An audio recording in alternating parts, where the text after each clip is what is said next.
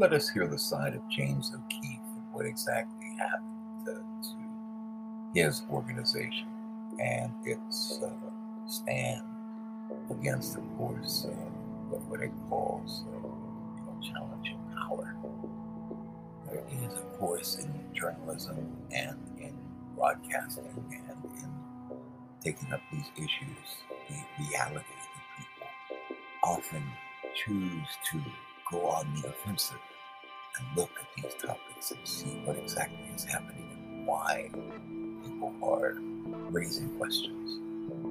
It would seem that government should be interested in protecting whistleblowers when these things happen, but as has been proven in the past during the Obama administration, the administrative state, some call the deep state, does not like to be exposed, and it does fight back. And let's see and hear from James O'Keefe on what they did to him and his organization, and what it means for others who may be looking into this kind of activities and possible changes. If they can do it to someone as high profile as James O'Keefe, heck, they can do it to someone as high profile as Donald Trump, for whom it's been clear that investigations were faked and information that was totally fabricated. What more do you need?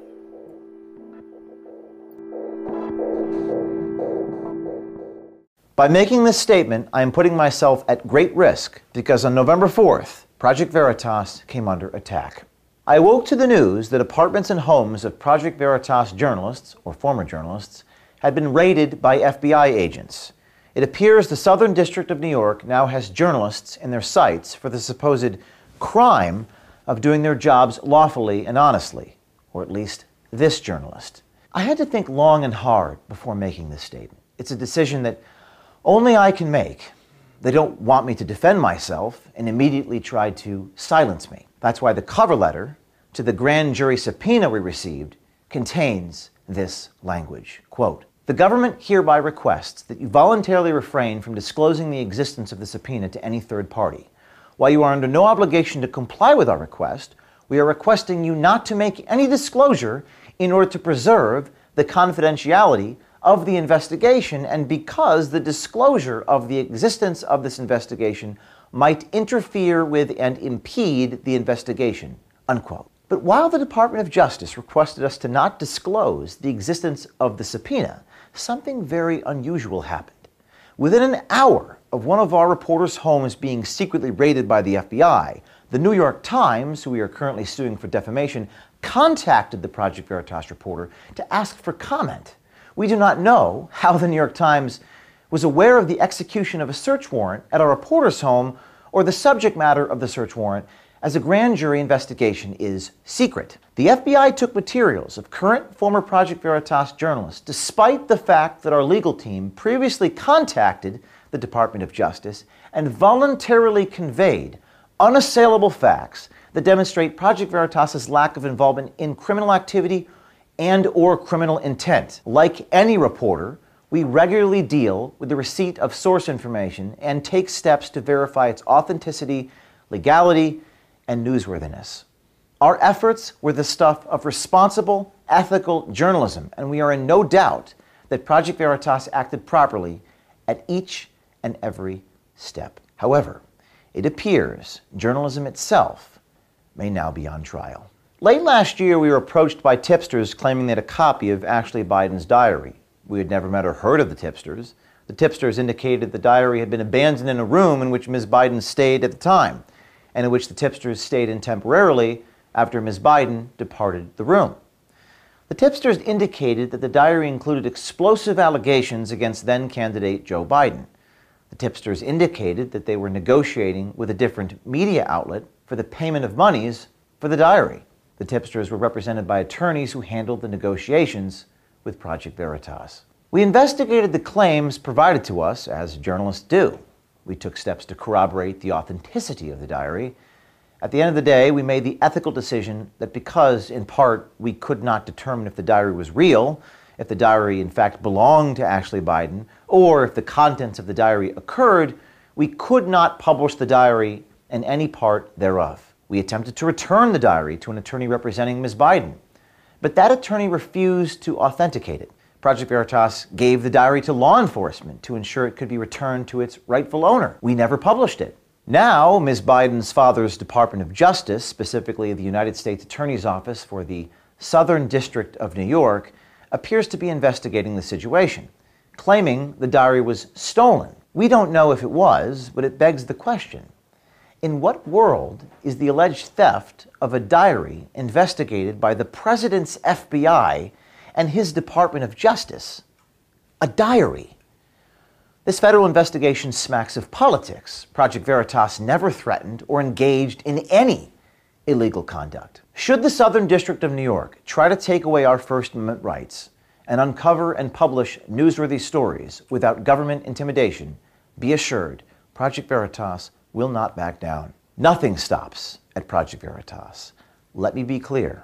Our mission is to serve the public's right to know by illuminating, revealing, exposing information others wish to hide for the wrong reasons. To quote Lord Acton, we believe everything kept in secret degenerates. We don't mislead or conceal. We investigate facts and potential newsworthy information. Sometimes, as was the case here, after we investigate, we decide not to publish a news story. But Project Veritas will run from nothing and we will hide from nothing. We exist for the very purpose of discovering and revealing the truth and hope to make the world a more transparent place. Now, this is not the first time we've been attacked, and it will not be the last. We know why. We've investigated powerful people, and in many ways, we are the very tip of the spear.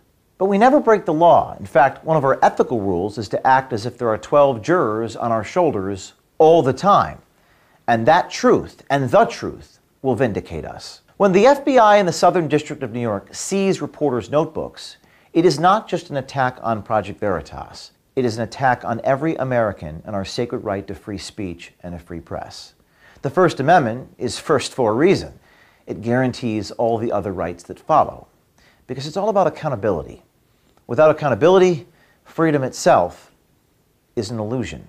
So the great question is is this an indicator in the direction that America is going? We've gone far beyond the point of partisan politics in this country. They ask us to focus on our divisions. They don't ask us to focus on the things which unite us. What unites us is so much more powerful than what divides us. The First Amendment doesn't just matter to people on one side, it matters to people on all sides. That is why I'm calling on all Americans, and especially all journalists, to stand with us for the right to free speech and the free press, and to send a message that the politics of fear will not prevail in the United States of America.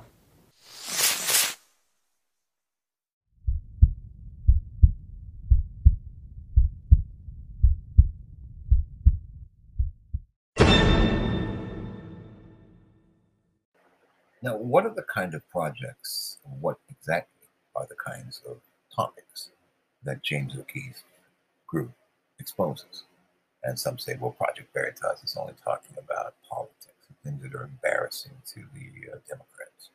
In actuality, no. They've gone back over the years and have done some pretty strong investigative reporting that have affected both Republicans and Democrats and have talked about how government in particular has become more and more administrative in its functions, how elected officials seem to be only figureheads, but these clerks in power seem to be there forever as they sit in their closets and cubicles and rule over everyone else with their actions, which are not protected by the Constitution or law, but are merely policy that is brought forward.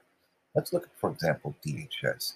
A whistleblower came forward and showed how street gangs are tapping into this flow of endless migrants who are illegally crossing or improperly crossing the US southern border, and how these cases are leading to young women and men being used and abused by these gangs, particularly, for example, in Chicago, the 18th Street Gang, uh, and also here in New York City, some of the uh, gangs uh, in, in the Bronx and other areas, as well as up in Detroit, where young women are being brought in from third party countries to be child brides to Somali immigrants linked to the uh, family of Ilhan Omar, and particularly her uh, father, uh, who is rumored to be a major supplier of young brides, many rumored to be minors, to other Somali men. Let's listen to this report and how a DHS insider is talking about it, how he fears for his life because of it. This is the kind of stuff that James O'Keefe raises. These are the kind of topics that, for some reason, might not see the light of day anymore because much of the data and information and protect the status of these people would now be at jeopardy of being revealed by investigators who may not be working in the best interest of the United States. Let's listen. So you blew the whistle on DHS. The last time you spoke to us in the shadows, you told us about some violent criminals, including members of the 18th Street Gang, obtaining work visas, applying to sponsor unaccompanied minor children. We know what they're involved in, specifically sex trafficking, who's trying to become the sponsor for one of these children. If in that time you inform the U.S. government that you have some type of fear of that your life is in jeopardy, and you're put in what's called reasonable fear, and there's also one called credible fear. Once you once you make the declaration of my life is in danger, I'm, you know, I may be harmed if I if I'm returned home, you're taken off the watch list, and so that makes it the giant loophole. Are you willing to go public? I am. Tell us who you are and what you do. My name is Aaron Stevenson. I'm a federal employee with the Department of Homeland Security. Uh, officially, I'm a intelligence research specialist for USCIS. So these guys are, are, have trafficked, kidnapped, smuggled children, Mm-hmm. and they're let into the country because they claim a quote reasonable fear for their safety if they go back to their home country. Correct. And that, in your view, that's a loophole.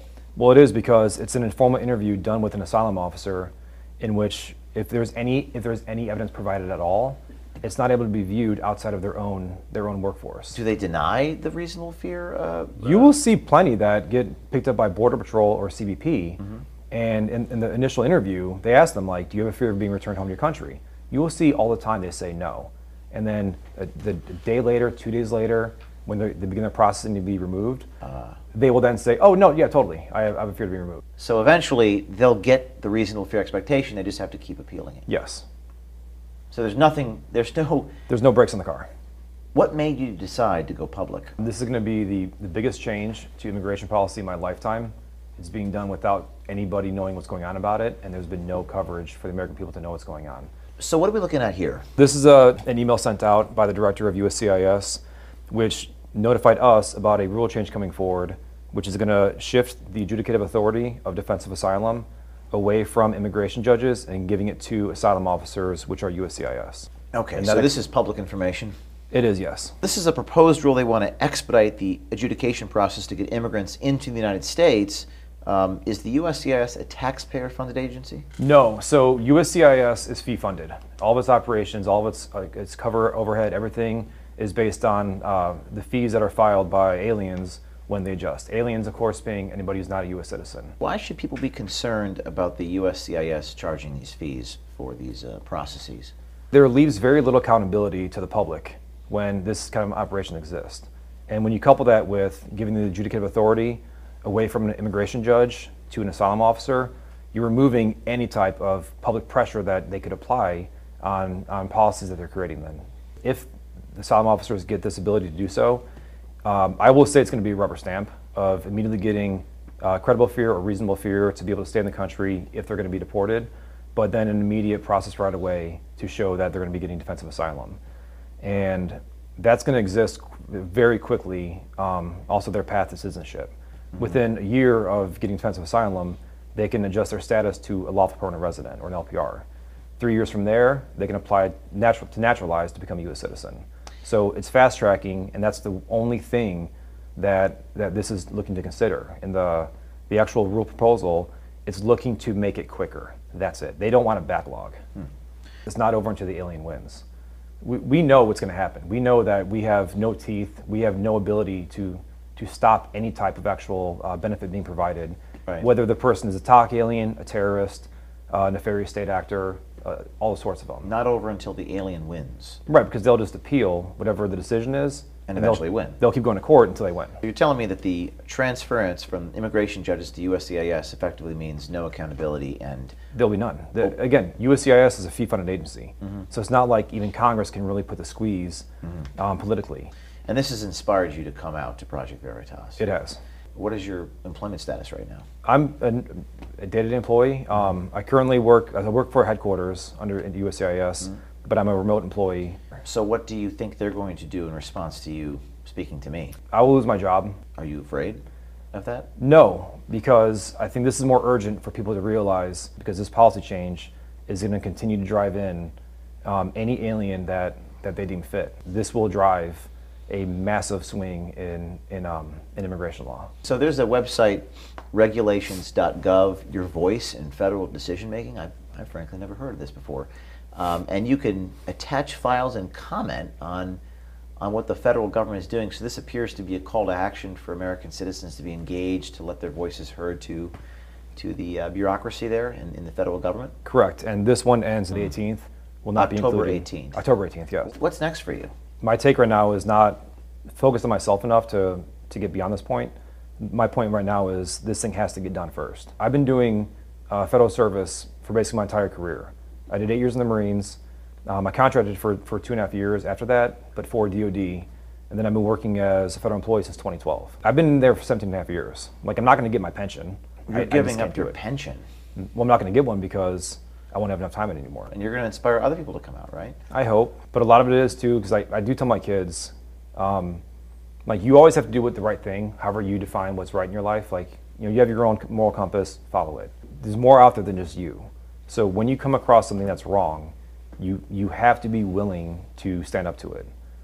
And if no one does, then it's on you. You have to. Some people oscillate between despair and hopelessness, and I think you said something a little profound. I, I wouldn't say it's gonna be. An, it wouldn't oscillate. It, I would say it's more of an order in which it's going to be despair than hope. So you're actually hopeful. I am How, how so? because the despair part is realizing all these things going on right now. This is just one small part. When people leave comments on that page, and when people call their representative, when they call their senators, however they want to do it, um, I think that that's going to be a good start. So you think it'll get worse before it gets better? Yes. Sort of has to get worse before it gets better. It's like a sickness. You're going to get sicker before you get better. How? Deception, Propaganda. A new book by James O'Keefe. Pre-order now at AmericanMuckraker.com.